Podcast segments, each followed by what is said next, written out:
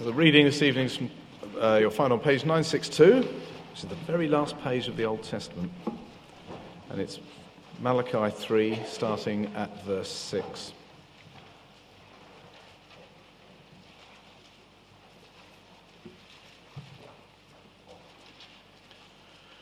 I, the Lord, do not change. So you, O descendants of Jacob, are not destroyed.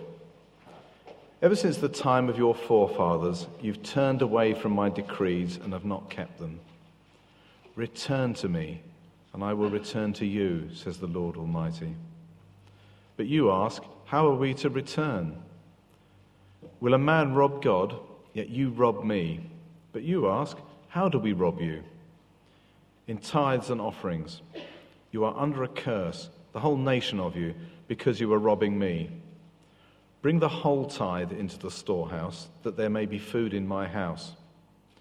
Test me in this, says the Lord Almighty, and see if I will not throw open the floodgates of heaven and pour out so much blessing that you will not have room enough for it.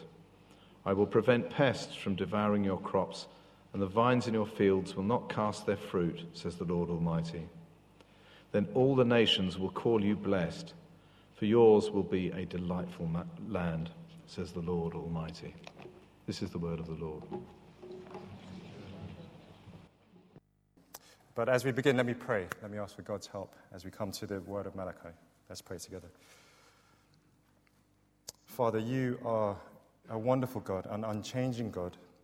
Your word is everlasting, it is good, it is something we can feast off and we can delight in.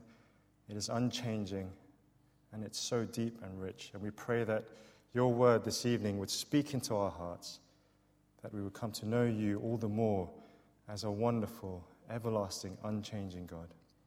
And we pray these things in your Son's precious name. Amen. Amen. Well, do keep that page open in your Bibles. It's Malachi chapter 3, so page 962. If you have closed your Bibles, please do keep them open um, as I'll be working through this passage this evening. But I want to start by telling you a little story. Um, I remember a friend telling me about this burger place in town in London. Now, apologies to vegetarians and vegans uh, here, but I do love a decent burger. I don't know about you, but I, I really do like them. A few years ago, uh, around London, there was this huge craze for burgers. And you see burger joints popping up everywhere. And this guy came and he told me about, he was describing this burger to me that he'd had. He was like a burger prophet. Like, he telling me about his handmade patty, the minced beef. It was so beautifully aligned, beautifully spiced, the garnishing inside with the bun. I just had my lunch, but I was still getting hungry just listening to this guy. He was telling me about some truth about this wonderful burger, and I had a choice to make. I could trust what he said and go for it, or I could miss out. Now, with an opportunity, opportunity like this, with me loving burgers, I had to go for it. I'm not going to pass that up. So after work, we walked down, we went across, we journeyed across, got on the tube, went across London, and we got there. We're walking down the street, and we see the burger joint, and there's this huge queue of people outside. They had obviously heard the news too, so they were all queuing up, waiting. And we got there, and the guy came out and said, It's a 30 minute wait before you can get a table. I'm thinking, 30 minutes for a burger? Are you mad? I mean, apparently, there are three McDonald's here in Basingstoke. I was like, Well, we should just go here instead, right? That's what I'm thinking. What was I doing? Was it worth the wait? And my friend kept telling me, it's worth it, it's worth it, trust me. Let's just stick by it, let's stick by it. And we sat down, we got the burgers, I took my first bite, and silence. I just kept eating and eating. After two minutes, I was done. My friend looked at me and he said, Was it worth it? Was it worth the wait? Was it worth the journey across London to get here? And for me, yeah, it was. It didn't disappoint. Now, I can see some of you, probably burger lovers, are sitting there thinking, where is this place? so, just to get that, clear that off your mind so you can focus on the rest of the passage, uh, it's called Patty and Bun. I don't know if you've heard of it. It's in central London. If you're ever down there, do visit. I, it was a few years ago. It was pretty good back then. I hope it's still good now. Uh, but Patty and Bun, it's, it's worth a visit. But this passage isn't about, isn't about burgers, but it's a bit like what this passage is telling us today. There is this central truth in this passage. There's a reality, there's a truth that the prophet is telling the people about God, about who God is, and in many ways through this passage, telling us today. And there is this chance for us, there's a chance for either for us to grasp this wonderful blessing that God is speaking of, or for us to completely miss it. That's what we're going to see in this passage. The first half is going to be focusing on what this truth, this reality is. And the second half of the passage then tells us look, there is a cost to it. You've got to make a decision. And the question behind it is then, is it worth it? That's what we're doing. That's what we're going to look at today. So keep with me. The first thing we're going to look at is this truth, this reality. The unchanging God calls on unchanging people. That's the first thing we're looking at. The unchanging God calls on unchanging people. Look how today's passage starts in verse 6. It says, I, the Lord, do not change. That's a huge statement. I think it's actually the central statement of this whole book of Malachi. But what we're going to do is focus on how this, how this statement brings us from what was said before into what's said today. Now, just imagine a world leader who will remain nameless. But imagine you were to turn on the TV tomorrow and he were to say, sorry, I've kind of given it away, but I never change. Now, I don't know what would go through your minds, but I'd be thinking, wow, this guy is stubborn. And you sort of groan thinking, oh man, if he's never going to change, it's never going to get any better. What are we in for? For some of us this evening, you might be here for the very first time. Others may be quite new to Christianity and the Bible. Others of you who are Christians may have friends who've asked you, What's this God of the Bible like? And they probably have these prejudgments, pre assessments of who God is.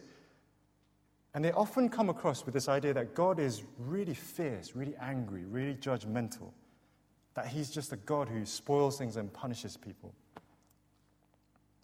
Now, if that's you, can I say, in some ways, you're right that will make you feel a little bit uncomfortable, pretty, but in some ways you are right. God is a God who does judge.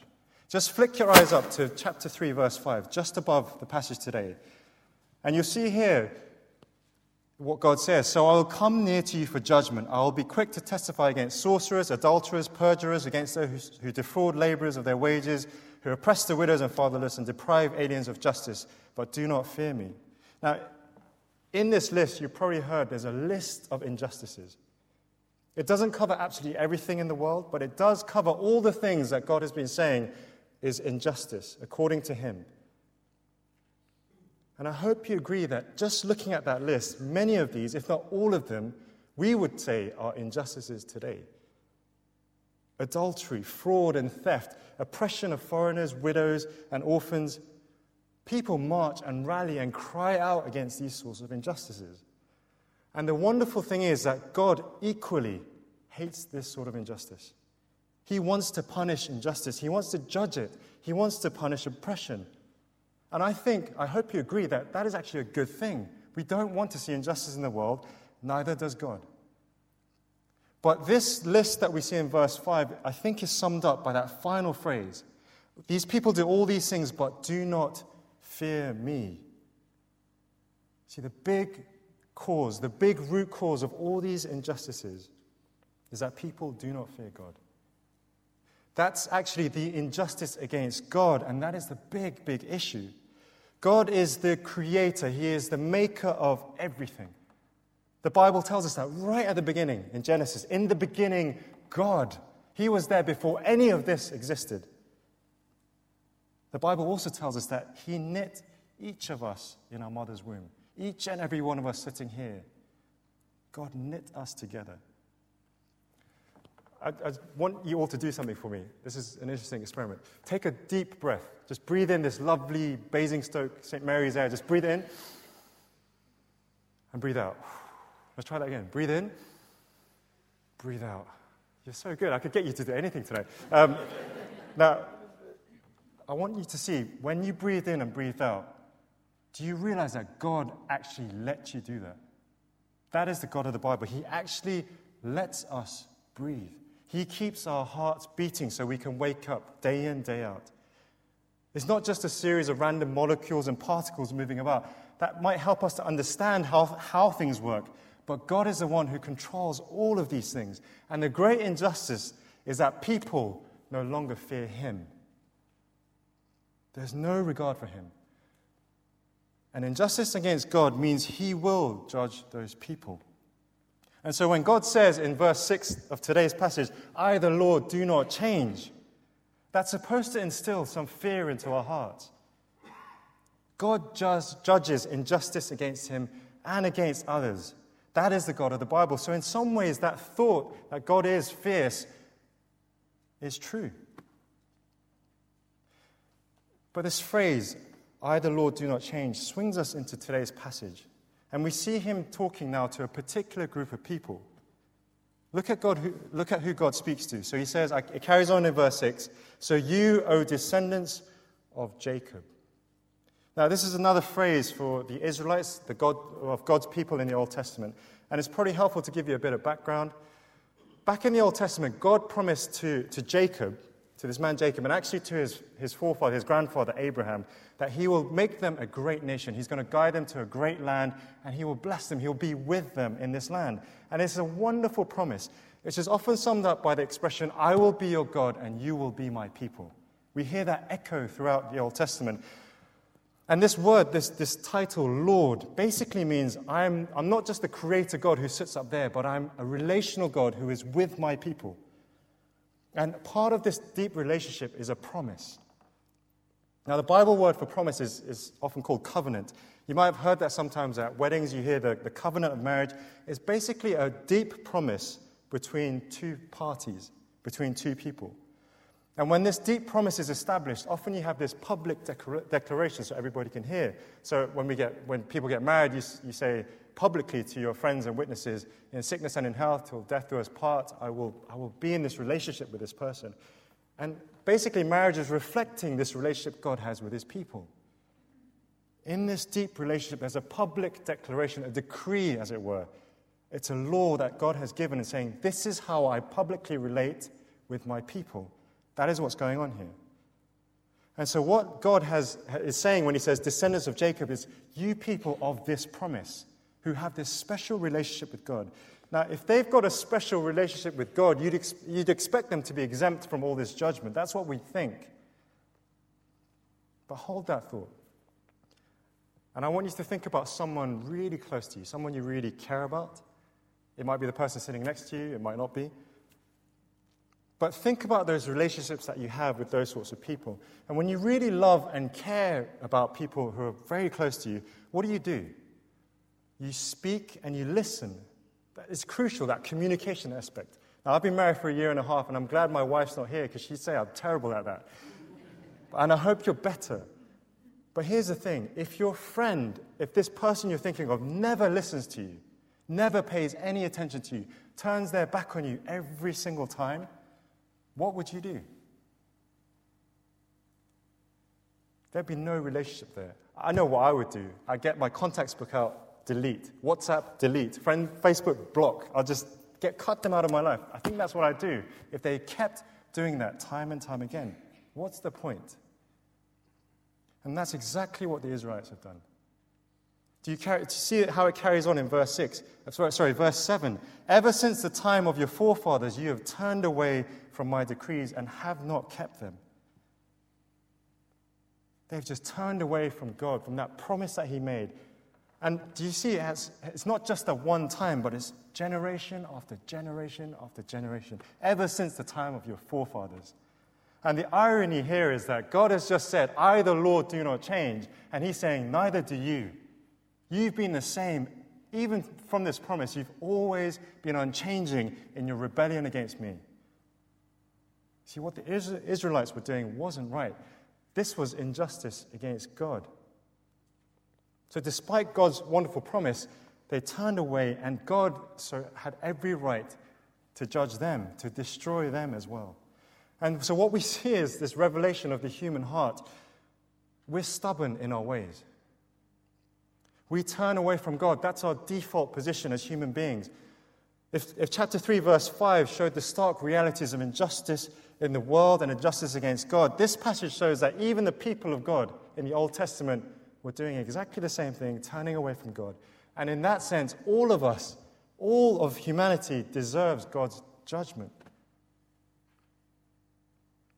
But here comes the good news. Sorry, that's a bit grim to start with, but there is good news in the Christian world. Because the unchanging God calls an unchanging people. It's absolutely astounding. I don't know if you noticed it in verse 6, but he says, I, the Lord, do not change, so you, O descendants of Jacob, are not destroyed. That is mind blowing. Because God is withholding his judgment from his people, he's not cutting them off. Why is that? Because God is, firstly, change, unchanging in his faithfulness. He has this faithful promise that he's made to the descendants of Jacob. He remembers that promise that he would love his people, that he would lead them to the promised land, and he is not going to forsake that promise. He is unchanging in his faithfulness. Secondly, he is unchanging in his patience. Generation after generation, they've turned away, and God is patiently keeping with them. Thirdly, God is unchanging in his mercy. Even though they've rejected him, turned away from him, time and time again, God is again willing to hold back his anger, hold back in his judgment, to give them a chance. A chance to do what? This is the key thing in verse at the end of verse 7. This is what God says, "Return to me, and I will return to you." Return to me, and I will return to you. I hope you see from that how, how much God loves his people, how patient he is, how faithful he is, how merciful he is. I'm still here. I'm still waiting. Will you come back to me? Now, in Bible language, the, the word we often use is repentance. God is calling his people to repentance. This unchanging God is saying, Look, you unchanging people, repent. Repentance simply means you're turning from something to something else. God is saying, look, turn away from anything else that isn't me and turn back to me. That is what he's telling his people. And it's the same message for us today, because that's the same message that his son, the Lord Jesus Christ, brought into this world. As Jesus came into this world to preach, what did he say? Matthew 4 17, repent, for the kingdom of God is near The whole mission of the Lord Jesus Christ was to get an unchanging people standing under God's, God's judgment to turn back to the unchanging God. Now, the problem is that people are stuck in their unchangingness, in their rebelliousness, in their stubbornness. But here's God's love for us today. He sent his son, Jesus, not just to preach that message of repent, but to actually do it for us, to take up the cross. The cross was a sign of death and of judgment, and Jesus willingly took on that judgment that was sitting over our heads, and it was poured out on him instead. At the cross, what we see is God's unchangingness. Unchangingness in his patience, his mercy, and his love for his people. That is what God is showing. That is what God is calling us to. The unchanging God calls us. He calls to an unchanging people. Now, I hope you see God's desire for us, God's longing for us. He wants us. He wants us, a rebellious, unchanging people. And He says, Look, I'm giving my son up for you. That's how much I love you.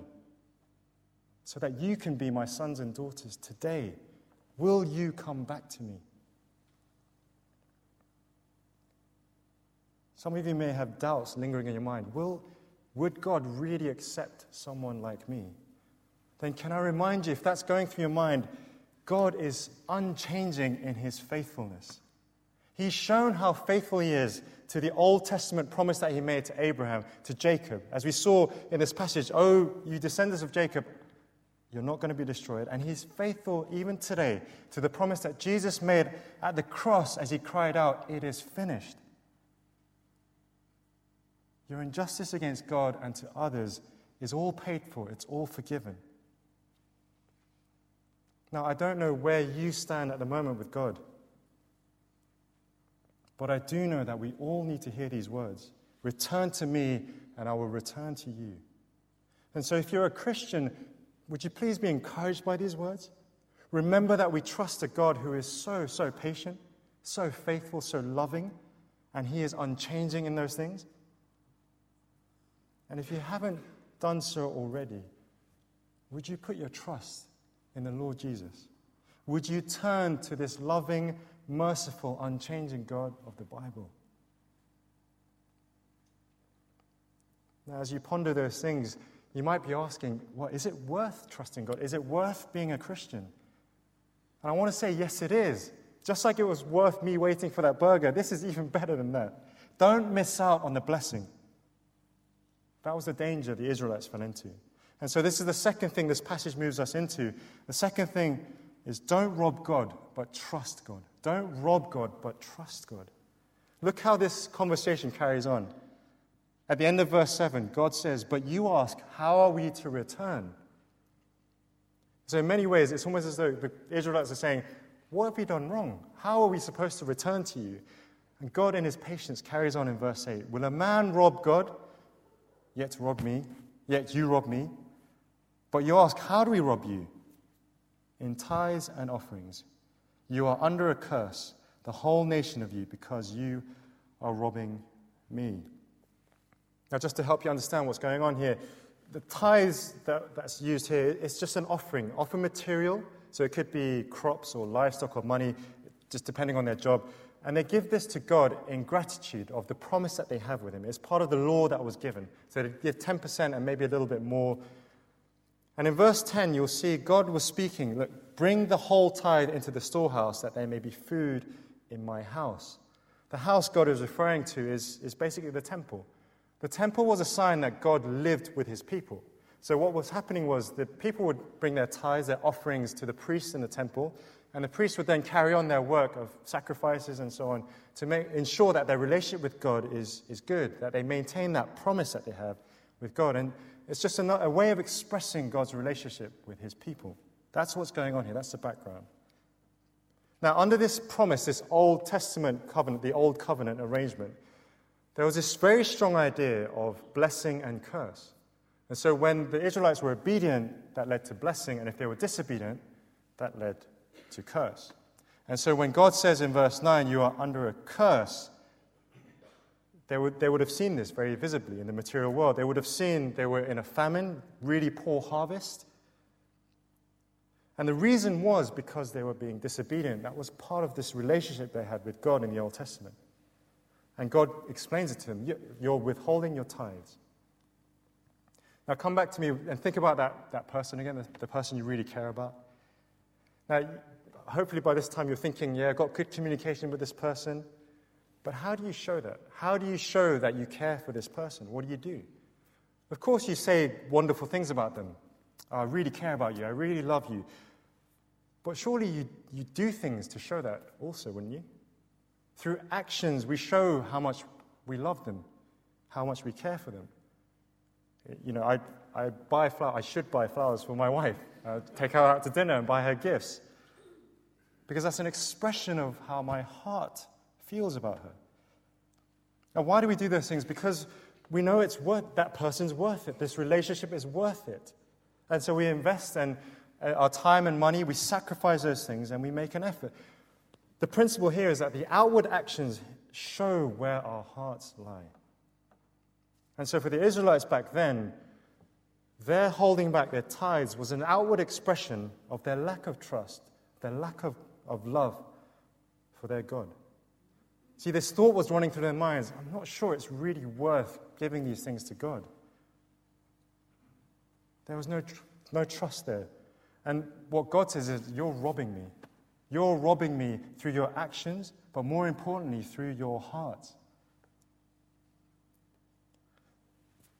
Now, just a point of clarification this, this Old Testament, Old Covenant arrangement, uh, this was all in the Old Testament. Today, through Jesus, as Christians, we live under the New Covenant.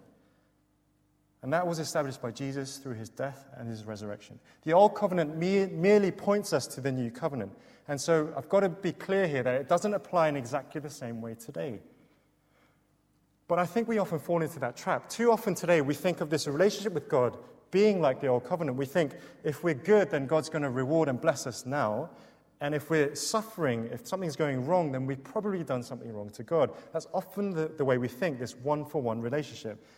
But the new covenant is different.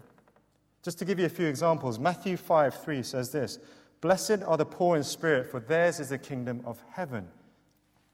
Matthew 5:12 Rejoice and be glad because great is your reward in heaven. Matthew 6:19 But store up for yourselves treasures in heaven. Jesus is constantly pointing us to these future blessings, this future reward in heaven. Another great example. Think about the, the story of Jesus at the cross. There were two other thieves next to him. You might be aware of this story. And one of them says to them, Lord, please remember me as you go into, into your kingdom, your Father's kingdom. And what does Jesus say? Today you will be with me in paradise. But think about it. This guy is on the cross, nailed. Is he being blessed at that instant? So all of a sudden, is he getting riches and off the cross? No, he's not. He's dying. But the Lord promises that today you will be with me in paradise. He's pointing him to the reward in heaven. The Apostle Paul understood this. In Ephesians 1 3, he says, Praise be to the God and Father of our Lord Jesus Christ who has blessed us in the heavenly realms with every spiritual blessing in Christ. And so, what we see is in this new covenant age that we're in today, being obedient to God doesn't necessarily mean we receive material blessings just like the Old Testament. There may actually be good things and bad things that come about in, the, in our lives. But under the new covenant, Jesus guarantees that there are blessings that are to come in the future. And just as a, a side note, that should help us to think about the opposite. So, when things aren't going so well in our lives, we often think, I've done something wrong. What have I done wrong? is where we often land. God's punishing me for something. But that's not what we are to think of today. Jesus often spoke that following me, being a Christian, will mean that you will see suffering and persecution in this life now, but we will see the blessings fully realized when we come to see the Lord face to face. That is what we have as Christians. So we need to sort of think this old covenant, this Old Testament promise, it doesn't apply in the same way, one for one today. So then you're thinking, well, what's the point then? There is something that we do learn from Malachi. There's a principle that we do learn that is really important, I think, for us today. So, thinking about our outward actions being a reflection of our hearts, where we put our time and money is most revealing about the priorities of our hearts. Now, this is a, often a question that comes to my mind. It's probably a question that many of us might be thinking of from time to time. As we become Christians, as we live the Christian life, we start wondering is it worth my time? Is it worth my finances, my resources, my gifts to follow God? Repenting and turning to God sounds great, but being a Christian sounds like you can't do a lot of things. Our time and money, our efforts go elsewhere. I love playing football, and it means probably that I can't join a sports club on a Sunday morning. We can't buy that new car or new house, perhaps, because financial resources go elsewhere to other needs. Weekday evenings when we could be out socializing and, and having a good time, going bowling or whatever you guys do, Maybe taken up with time spent with people at church reading through God's Word together. Those costs come to mind, and we think, is it worth it? And our reaction is naturally to hold back. Yeah, okay, I might, I might go to God, but it's half hearted, it's non committal. You're not wholly giving your lives and your hearts to Him. That's the problem the Israelites had. Half hearted worship is robbing God. Now, if there's that temptation, just look at what God says. This again is astounding in this passage. Verse 10, if you look down with me at verse 10, he says, Bring the whole tithe into the storehouse, that there may be food in my house. Test me in this. Just try me, God says. Just try me and watch what I'm going to do. Give me your whole tithe and watch how I will bless you. I'm going to give you so much that you won't know what to do with it Do you see that how he carries on? And see if I will not throw open the floodgates of heaven and pour out so much blessing that you will not have room enough for it. Verse 12 Then all the nations will call you blessed, for yours will be a delightful land. Everybody's going to be looking up, thinking, wow, what has happened here? See, this is a promise in the old, under the old covenant, right? And so what they saw was a material crop and blessing, but it was just a short time for them, maybe a, a few years. But we think about where we are today, and under the new covenant, under the promise of the Lord Jesus Christ, there is something even better for us in store. It's not just the material world we look at, but something even greater. But there is, we don't want to separate those two too much because there are some blessings that we receive as Christians today. To just point out a couple for you. I think personally in my life I felt this, and maybe many of you have as well, becoming Christians, but we find this, this peace, this freedom in our hearts because we're not, no longer under the pressures of this world. This world is so busy taking us captive, saying, You need this, you need to improve this, you need the approval of the world. Without these things, without this stuff, without that degree, without that Dyson hairdryer or whatever it might be, you're worthless. That's the sort of message. These adverts bombard us. You need more, you need more. And, and this puts so much pressure on us. The worries and pressures and successes of this world, they become not so important anymore as a Christian because our hope be, is beyond this world and it's guaranteed. We no longer need the approval of man because we already have the approval of the Creator God who owns everything. I think another thing I find is incredible is that as a Christian, you, you have a big family, a new family. The brothers and sisters that you sit with here who are Christians, they become your brothers and sisters a family who come to love and support you in times of challenge and who share in your triumphs and joys.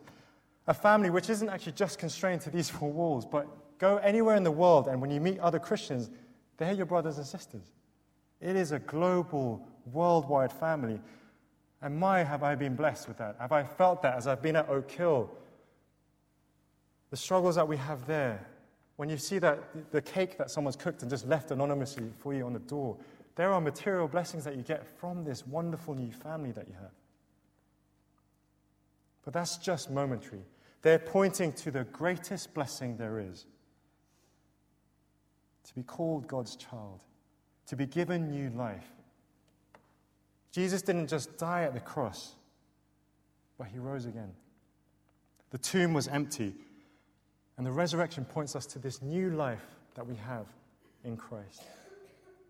And that's a life that we have now, but that goes on into eternity. It's not a momentary blessing today, but a monumental blessing for eternity. Jesus says, Great is your reward in heaven. And it will be so great when we sit at the high table with God Himself. When He calls us, my son, my daughter, where we feast in glory with Him, perhaps with patty and bun burgers, I don't know.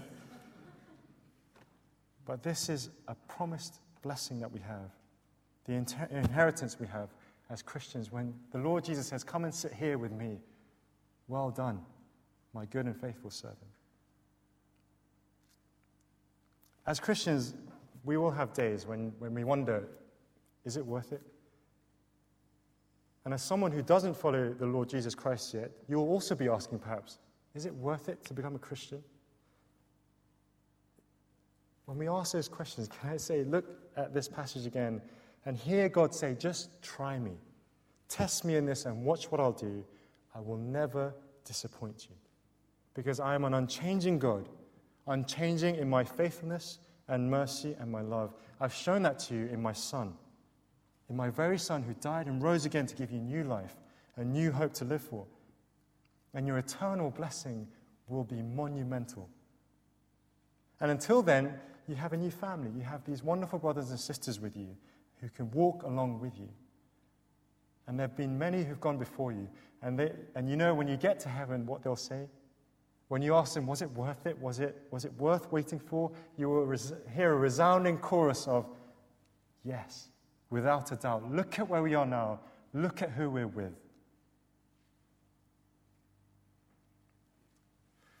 Would you trust the Lord Jesus today? Would you keep on trusting in Him? Because I guarantee you, it is so, so worth it. Let's pray together as we think about these things.